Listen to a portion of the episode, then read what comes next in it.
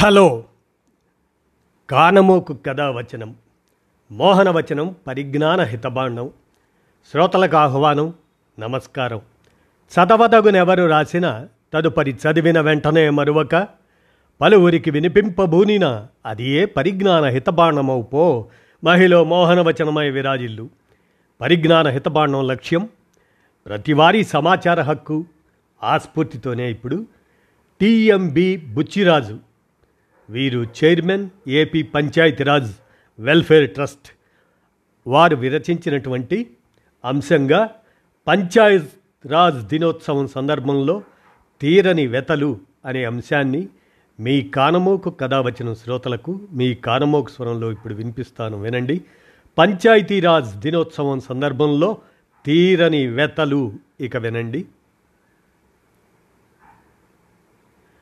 ఇదేనా మహాత్మా గాంధీ కలలు కన్న గ్రామ స్వరాజ్యం పంచాయతీలకు సమాంతర వ్యవస్థగా గ్రామ సచివాలయాలు వాలంటీర్లు అసిస్టెంట్స్ దే హవా ఉత్సవ విగ్రహాలుగా సర్పంచులు వార్డు సభ్యులు. జాతిపిత మహాత్మా గాంధీ కలలు కన్న గ్రామ స్వరాజ్యం వాస్తవ రూపం దాల్చినప్పుడే దేశం సర్వతోముఖాభివృద్ధి దిశగా పయనిస్తుందని మనందరికీ విదితమే. డెబ్భై మూడవ రాజ్యాంగ సవరణ చట్టం పంతొమ్మిది వందల తొంభై మూడు ఏప్రిల్ ఇరవై నాలుగు నుండి అమల్లోకి వచ్చింది. అందుచేత ఏప్రిల్ ఇరవై నాలుగును పంచాయతీరాజ్ దినోత్సవంగా జరుపుతారు.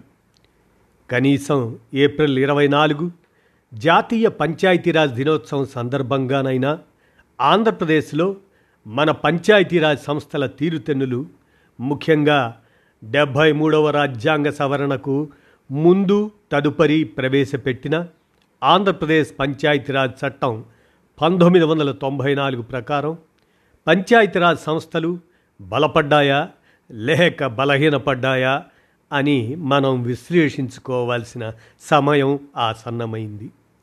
ఇప్పుడు మనం స్వతంత్రం వచ్చిన నాటి నుంచి డెబ్భై మూడవ రాజ్యాంగ సవరణ వరకు గల పంచాయతీరాజ్ సంస్థలో జరిగిన మార్పుల్ని పరిశీలిద్దాం.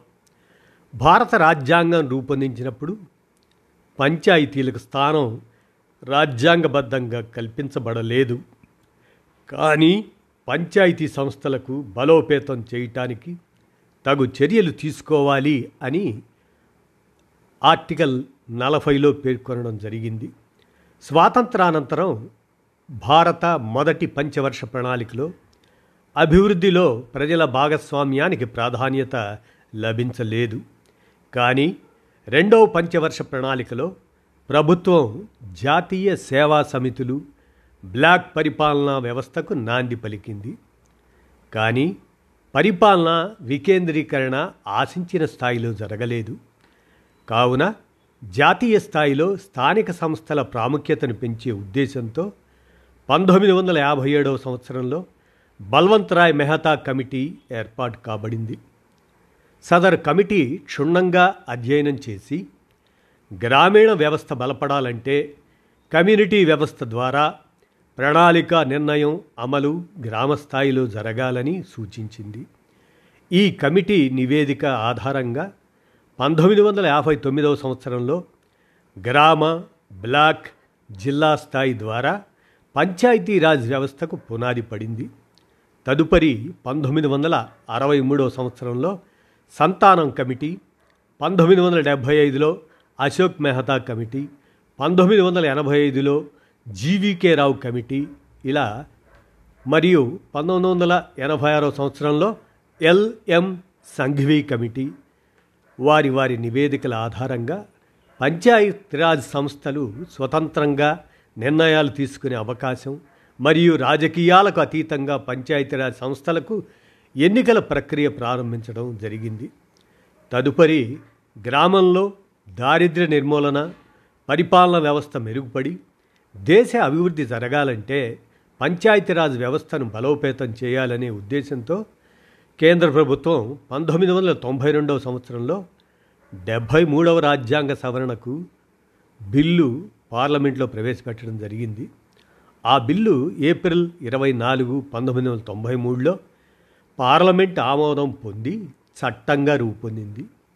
ఈ చట్టం ప్రకారం ఇరవై తొమ్మిది అంశాలకు సంబంధించిన నిధులు విధులు సిబ్బంది బదలాయింపు జరగాలి. ఈ రాజ్యాంగ సవరణ జరిగిన తదుపరి మన రాష్ట్ర ప్రభుత్వం ఆంధ్రప్రదేశ్ పంచాయతీరాజ్ చట్టాన్ని పంతొమ్మిది వందల తొంభై నాలుగులో అమల్లోకి తెచ్చింది. ఈ చట్టం ప్రకారం ఇరవై తొమ్మిది అంశాలకు సంబంధించిన నిధులు విధులు సిబ్బంది బదలాయింపు జరగాలి.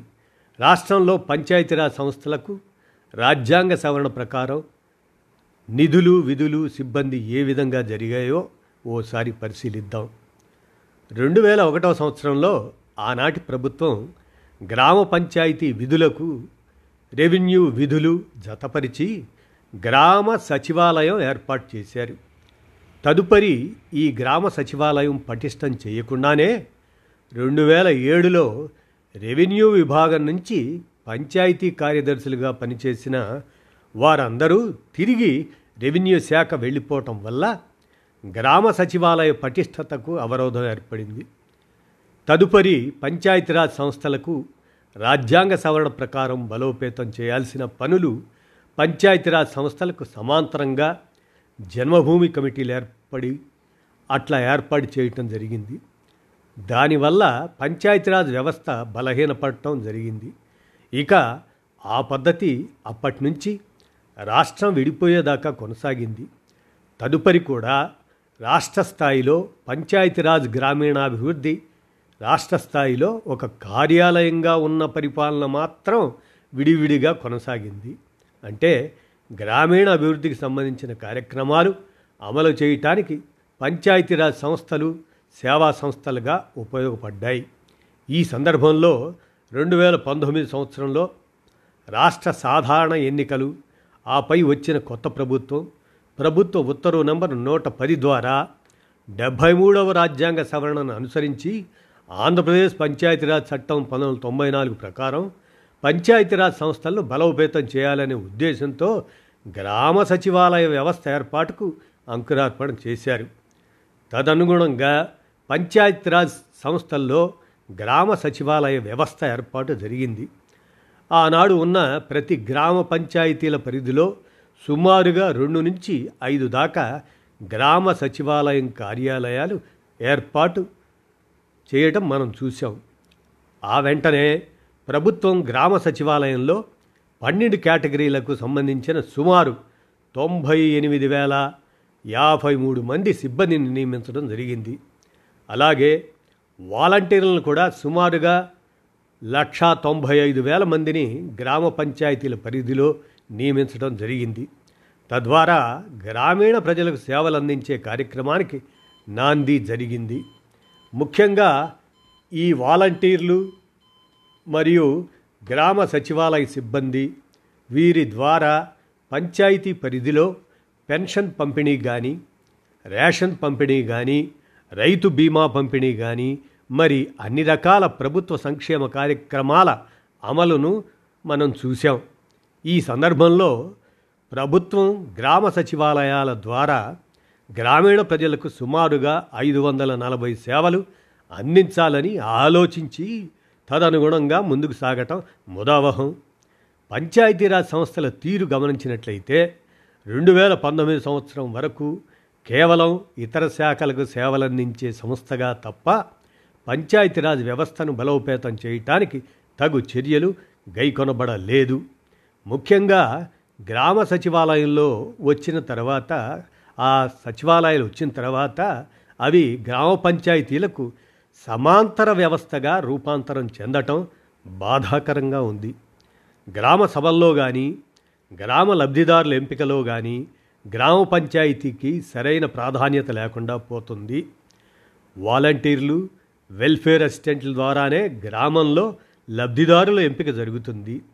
దీని ద్వారా కనీసం వార్డు మెంబర్లు మరియు సర్పంచ్లు వారి ప్రాధాన్యత లేకుండా ఉత్సవ విగ్రహాలుగానే మారిపోయారు మిగిలిపోతున్నారు. జిల్లా మండల పరిషత్ కార్యాలయంలో సర్వసభ్య సమావేశంలో సదరు పరిధిలో గల ఇన్ని శాఖల అధికారులు పాల్గొని ప్రజాప్రతినిధులకు పలు సంక్షేమ పథకాల గురించి వివరించడం సభ్యులు అడిగిన ప్రశ్నలకు సమాధానాలు చెప్పటం జరుగుతుంది. మండల జిల్లా పరిషత్ కార్యాలయ పరిధిలో ఏదైనా కార్యాలయం అధికారి గైర్హాజరైనట్లయితే వారిని వివరణ కోరే అవకాశం ఉంది. కానీ అదే విధానం గ్రామ పంచాయతీ పరిధిలో వివిధ శాఖల సహకారం లేక సమర్థవంతంగా గ్రామ పంచాయతీ అభివృద్ధి ప్రణాళిక అమలు కావడం లేదు. దీనివల్ల గ్రామ పంచాయతీ పరిధిలో కల అన్ని శాఖలకు అధికారులు గ్రామాభివృద్ధికి సంబంధించి చేపట్టే కార్యక్రమాల వివరాలను గ్రామ పంచాయతీకి తెలియకుండా వ్యవహరించడం సరైన విధానం కాదు. కావున మండల జిల్లా పరిషత్ పరిధిలో ఏర్పాటు కాబడిన అధికారులు అధిక అధికారులు సంయుక్త సమావేశం నిర్వహించబడుతుంది. అదే విధానం గ్రామ పంచాయతీలో జరుగుటకు ప్రభుత్వ ఆదేశాలు ఇవ్వాల్సిన అవసరం ఉంది. తద్వారా గ్రామ పంచాయతీ పరిధిలో అన్ని శాఖల సమన్వయం గ్రామ పంచాయతీ వారిదే. మరి తద్వారా గ్రామీణ సంక్షేమం గ్రామ పంచాయతీ ద్వారా జరగడం వల్ల పంచాయతీలు బలోపేతం జరిగే అవకాశం ఉంటుంది. గ్రామ ప్రజలు కూడా గ్రామ పంచాయతీల పాలనపై విశ్వాసం పెంచుకునే అవకాశం ఏర్పడుతుంది. సుమారుగా పంచాయతీ పరిధిలో రెండు వేల మూడు వందల కోట్లు మండల పరిషత్ పరిధిలో ఒక వెయ్యి ఐదు వందల కోట్లు జిల్లా పరిషత్ పరిధిలో ఏడు వందల యాభై కోట్లు నిధులు వినియోగం జరుగుతున్నందున ఖచ్చితంగా గ్రామ ప్రజలకు కావలసిన సేవల గురించి మరియు వారి అవసరాలకు సంబంధించి పంచాయతీరాజ్ సంస్థల ప్రజాప్రతినిధులు అభిప్రాయం తీసుకోవలసిన అవసరం ఎంతైనా ఉంది. కాబట్టి గ్రామ సచివాలయాలు అన్ని గ్రామ పంచాయతీలకు జవాబుదారీతనంగా ఉండే విధంగా ప్రతి పంచాయతీలో ఒక సచివాలయం కనీసంగా ఉండేట్లు ప్రభుత్వం చర్యలు తీసుకోవాల్సిన అవసరం ఉంది. అలాగే పంచాయతీరాజ్ సంస్థల సొంత నిధులపై ప్రభుత్వ నియంత్రణ ఎట్టి పరిస్థితుల్లో కొనసాగించకూడదు. అంతేకాకుండా పంచాయతీ నిధులు సక్రమంగా వినియోగానికి సకాలంలో ఆడిట్ చేపట్టాలి. డెబ్భై మూడవ రాజ్యాంగ సవరణ ప్రకారం పంచాయతీరాజ్ సంస్థలకు ఇరవై తొమ్మిది అంశాలకు సంబంధించి నిధులు విధులు సిబ్బంది బదలాయింపు మండల జిల్లా పరిషత్ స్థాయిలో కూడా జరపవలసి ఉంది. నేడు మన రాష్ట్రంలో పదమూడు వేల మూడు వందల డెబ్భై ఒక్క గ్రామ పంచాయతీలు ఉన్నాయి. ఆంధ్రప్రదేశ్లో గల గ్రామ పంచాయతీలను పంచాయతీ కార్యదర్శులు నియామకం కొరకు నాలుగు గ్రేడ్లుగా క్లస్టర్లుగా ఏర్పాటు చేయటం జరిగింది. ప్రభుత్వ ఉత్తర్వులను అనుసరించి ప్రతి కార్యదర్శి ఇరవై ఏడు అంశాలకు సంబంధించిన విధులు నిర్వహించవలసి ఉంటుంది. ఈ విధుల నిర్వహణలో పంచాయతీ కార్యదర్శులు ఎదుర్కొంటున్న సమస్యలను మనం ఒకసారి పరిశీలిస్తే ఒత్తిడి బాగా పెరిగింది. ప్రస్తుత తరుణంలో ఒక్క పంచాయతీ బాధ్యతనే ఒత్తిడితో కూడుకున్నదిగా ఉన్నది. కొన్ని చోట్ల రెండు లేదా మూడు పంచాయతీల ఇన్ఛార్జి బాధ్యతలు అప్పగిస్తున్నారు. బిల్ కలెక్టర్ లేని చోట ఇంటి పన్ను వసూళ్ళు ఆ బాధ్యతలు చేపట్టవలసి వస్తుంది. గ్రామాభివృద్ధి పనుల్లో నిధులు అందుబాటు సరిగా లేకపోవటం వలన పంచాయతీ కార్యదర్శులు అప్పులు తెచ్చి మరీ ముందస్తు పెట్టుబడి పెట్టవలసి వస్తుంది. సమయం సందర్భం లేని టెలికాన్ఫరెన్స్ వెబ్ మీటింగ్స్ కార్యాలయాలు విడిచిపెట్టి ఇంటికి వెళ్ళే సమయంలో మీటింగ్కు అటెండ్ అవ్వమని ఆదేశాలు ఇస్తున్నందువలన ఉద్యోగులు కొన్ని సందర్భాలలో యాక్సిడెంట్లకు గురై ప్రాణాలు కూడా పోగొట్టుకోవాల్సిన పరిస్థితి ఏర్పడుతుంది. ఇక మల్టీ ఫంక్షనల్ సహాయకులకు అవసరం ఉందనేది గమనించాలి. పంచాయతీ గ్రేడ్ రెండు మూడు నాలుగుల్లో సహాయకులు లేకపోవడంతో ఇక్కడ కనీసం వార్డు మెంబర్లు సర్పంచులు ఎంపీటీలు వివిధ కమిటీలకు మీటింగులు ఇతర సమాచారం పంపడానికి నిత్య అవసరాలైన వీధి లైట్లు వివిధ రకాల విడిభాగాలు మోటార్ రిపేర్ సామాగ్రి శానిటేషన్ పనిముట్లు కొనుగోలు కొరకు ఎంబుక్స్ రికార్డు చేయించుట కొరకు అలానే బిల్లులు పాస్ చేయించడంలో సబ్ ట్రెజరీ కార్యాలయాలకి వివరణలు ఇవ్వడానికి వెళ్ళే సందర్భాల్లో పంచాయతీ కార్యదర్శులు వారి వెలుపల ఫీల్డ్ వర్క్లో ఉండటం వలన గ్రామంలో సహాయకులు లేకపోవటం చాలా ఇబ్బందికరంగా ఉంది. కావున ప్రతి పంచాయతీకి తప్పనిసరిగా ఇద్దరు మల్టీ ఫంక్షనల్ హెల్పర్స్ అవసరం. ఇక మూడోది స్వచ్ఛ సంకల్పం అండ్ సాలిడ్ వైల్వా సేవింగ్ కేంద్రాల నిర్వహణ ఎస్డబ్ల్యూ ఎస్డబ్ల్యూపిసి షెడ్ల నిర్మా వాటి నిర్వహణ పై స్థాయి అధికారులు పంచాయతీ కార్యదర్శులను బాధ్యులను చేసి వారిపై తీవ్ర ఒత్తిడికి గురి చేస్తున్నారు. ఎస్డబ్ల్యూపిసి ఈ షెడ్స్లో వర్మీ కంపోస్ట్ తయారీకి వాటిని తయారు చేసి వానపాములను వేసి వాటిని ఎంతో జాగ్రత్తగా నిర్వహణ చేసిన తదుపరి అప్పుడు మాత్రమే వర్మీ కంపోస్ట్ తయారవుతుంది. వర్మీ తయారీకి చాలా ఖర్చు చేస్తున్నారు. కానీ వర్మీ అమ్మకం విషయంలో చాలా తక్కువ ఆదాయం వస్తుంది. కొన్ని సందర్భాల్లో ఎవరు వర్మీని కొనుగోలు చేయకపోవటం వలన వృధా కూడా అవుతుంది. ఈ విషయాన్ని పై అధికారులు పరిగణలోకి తీసుకోకుండా వీరిపై తీవ్రమైన ఒత్తిడి చేస్తున్నారు. ఈ క్లాత్ మిత్రాలకు కనీసం పన్నెండు వేలు వేతనం లేకుంటే ఈ పని కోసం ఎవరు ముందుకు రావడం లేదు. ఇక గ్రాంట్లు సరిగా ఇవ్వట్లేదు. సచివాలయాలు వాటి నిర్వహణకు గవర్నమెంటు సకాలంలో గ్రాంట్లు ఇవ్వకపోవడంతో కరెంటు బిల్లులు ఇంటర్నెట్ బిల్లులు స్టేషనరీ మెయింటెనెన్స్ సిస్టమ్ ప్రింటర్స్ రిపేర్స్కి గ్రామ పంచాయతీ నిధుల నుంచి నిబంధనలకు విరుద్ధంగా ఖర్చు పెట్టాల్సి వస్తుంది. ఇక లీగల్ అడ్వైజరీ వ్యవస్థ చాలా అవసరం.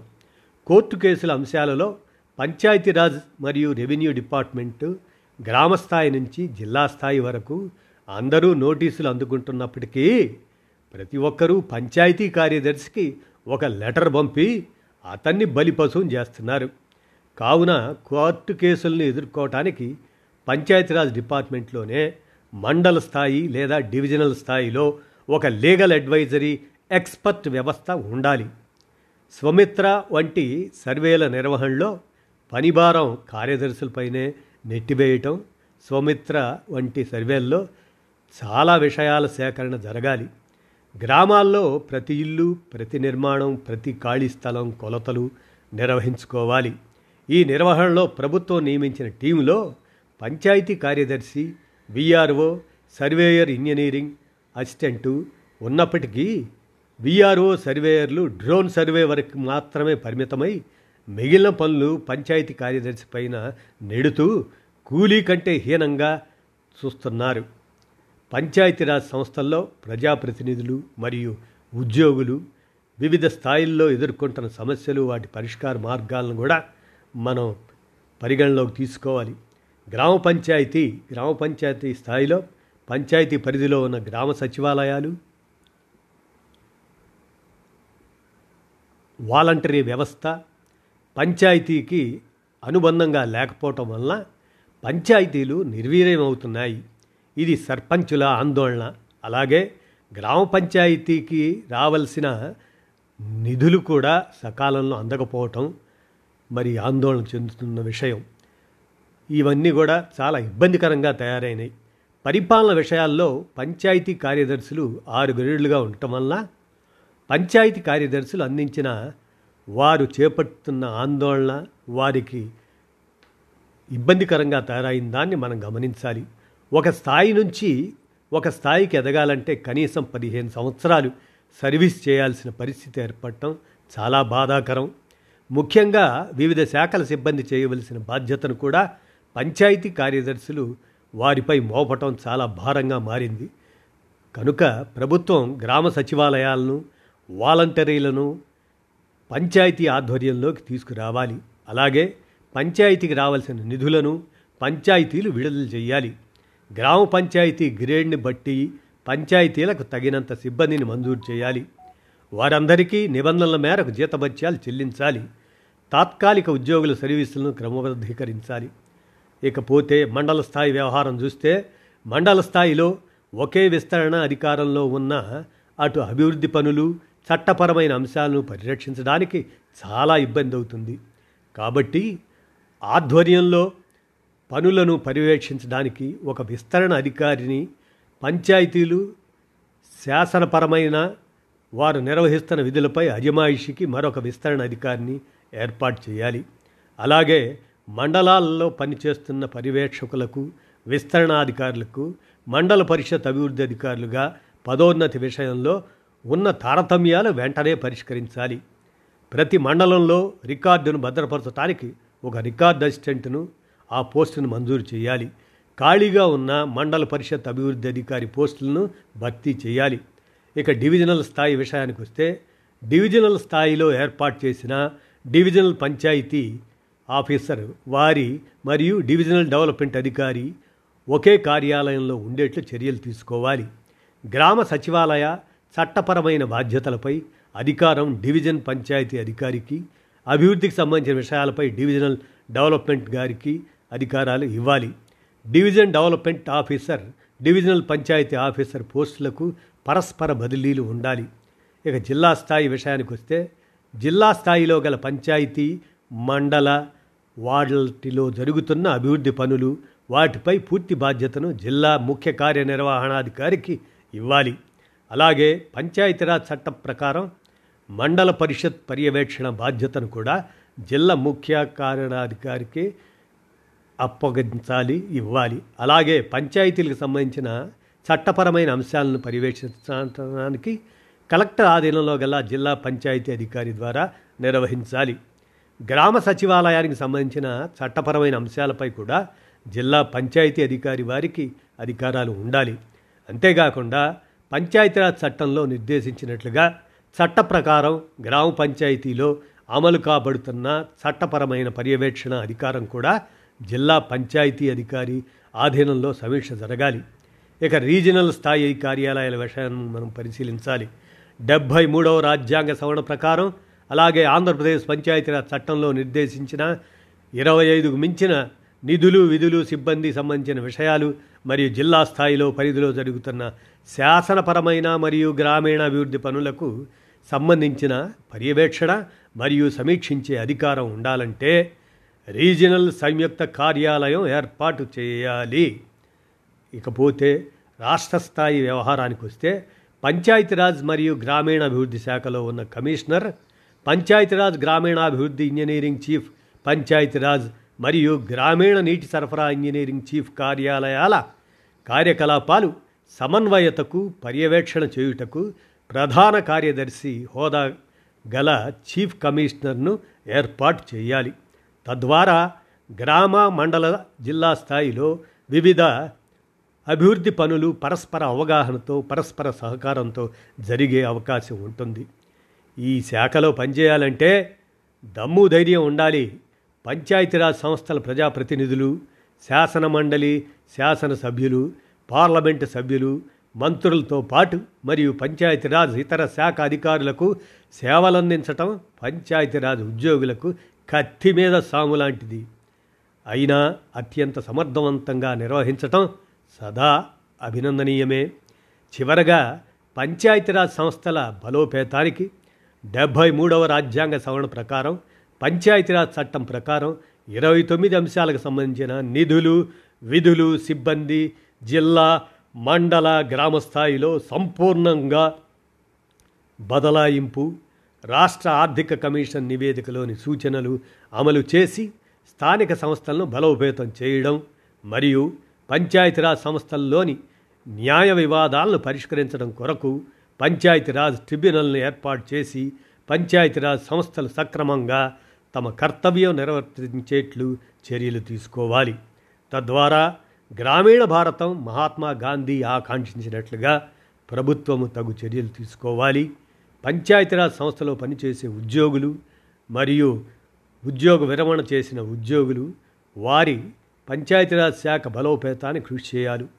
తద్వారా జాతీయ పంచాయతీరాజ్ దినోత్సవానికి నిజమైన పండుగ వాతావరణం ఏర్పడుతుంది అని టీఎంటీ బుచ్చిరాజు వీరు చైర్మన్ ఆంధ్రప్రదేశ్ పంచాయతీరాజ్ వెల్ఫేర్ ట్రస్ట్కి వారి విరచితమైనటువంటి ఈ అంశం పంచాయతీరాజ్ దినోత్సవం సందర్భంలో తీరని వెతలు అనే అంశాన్ని మీ కానమోకు కథావచనం శ్రోతలకు మీ కానమోకు స్వరంలో వినిపించాను. విన్నారుగా? ధన్యవాదాలు.